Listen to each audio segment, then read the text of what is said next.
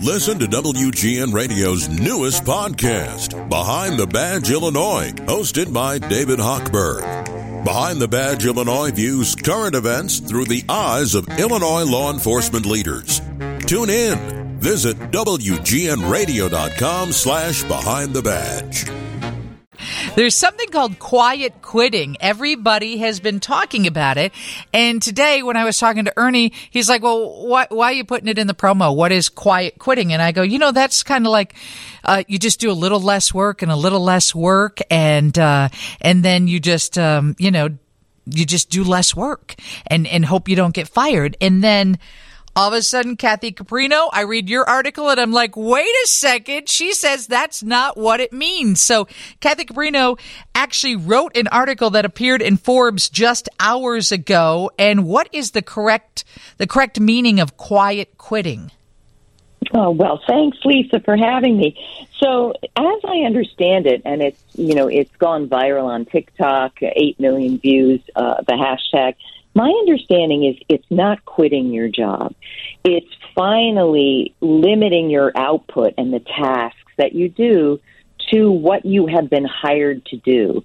So you're not no longer leaning in, giving 120% when you feel your employer is not returning in a commensurate way 120%. Kathy Caprino, I, I, just want to tell everybody who you are. She's a women's career and leadership coach and the author of The Most Powerful You Seven Bravery Boosting Paths to Career Bliss. So that is interesting because I thought it was like sandbagging and doing a little less. And of course, they were, you know, they were attaching the, the term millennial to this new thing about not working so hard. When in fact, it's, it's true. Everybody asks you to do more and there's a limit to what you should be expected to do based on your compensation.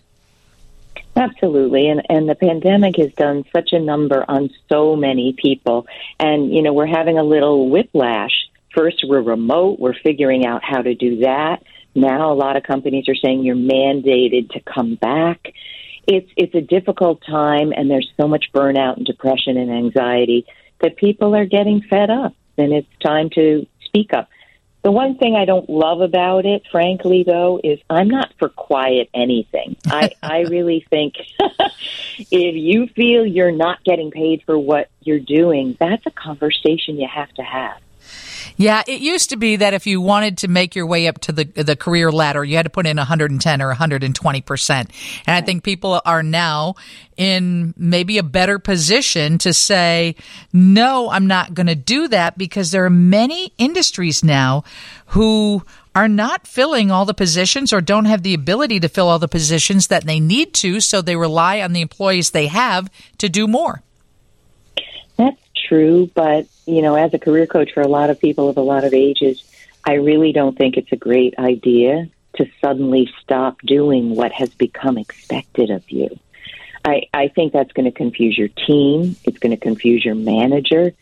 And for many people, they're managing global initiatives, so you can't really work nine to five because there's other time zones that your team is working on. So I'm not a fan of suddenly not doing the work that people have come to expect. It it ha- you have to do this differently.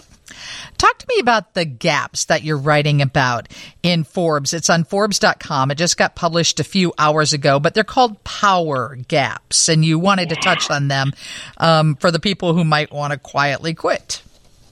Oh, I'd love to. So, what I've seen after all these years working with people, I've had to answer the question what is going on that no matter where these mid to high level people are calling from, no matter what country, socioeconomic level, field, they're bringing the same challenges. And the answer to that question, what is happening, is they're missing two things bravery to face head on what isn't working and take accountability to change it. But that's not enough. We need power. And power is becoming the actual author of your life, the change agent that you need to be. So there are seven incredibly damaging power gaps, and these hit women and other underrepresented groups harder. But when you have these gaps, and my survey showed that 98% of women have at least one, and 90% of men have at least one, and 75% of women have three or more of these gaps. Okay, so I'll read the gaps and you give me a quick update on them. So, gap one, not recognizing your special talents, abilities, and accomplishments. Right. It means 63% say they have this. It means you can't answer the question, how do you stand out? How are you special? What are your special talents? So many people, particularly women, don't think they have any. And that's what leads to imposter syndrome and a lot of other challenges. Gap two, communicating, communicating from fear, not strength. 70% of women have this gap. This means the way you speak, you overly apologize, you weaken your message, that you're not being assertive and you're not being confident. Now, I do have to say there are reasons for this. We don't come out of the chute like this. There's uh, cultural training and societal programming, but we need to change this. We need to speak from from strength. And uh, gap three, reluctance to ask for what you deserve. Oh my gosh, so many people are afraid to ask for what they deserve because they think they're going to be fired. That's it. Or they don't even know what they deserve. Mm-hmm. They have no idea. But yep, they're scared to make that ask. And that's why quiet quitting I'm not a fan of. Right. Go in there and ask. Build a case for what you deserve and get it. Uh, gap four, isolating from influential support. What does that mean? What that means is, you know, the research shows that uh, women have three times as many mentors, but men have twice as many sponsors. Sponsors are mentors who have clout who can open the door for you when you're not in the room of great opportunities.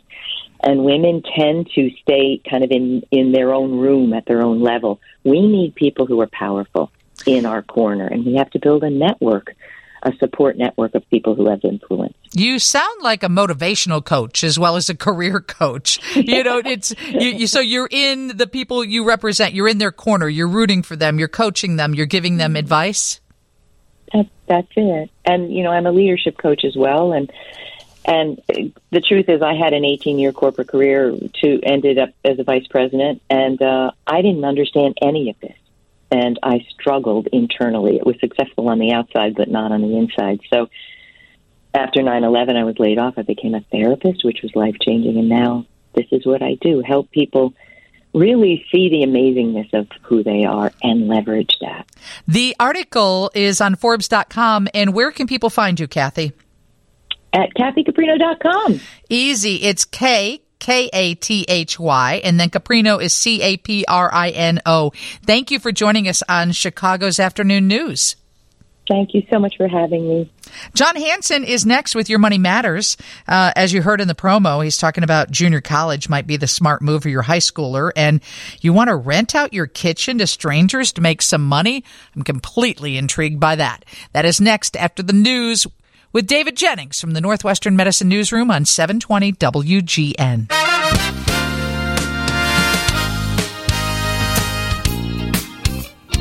WGN.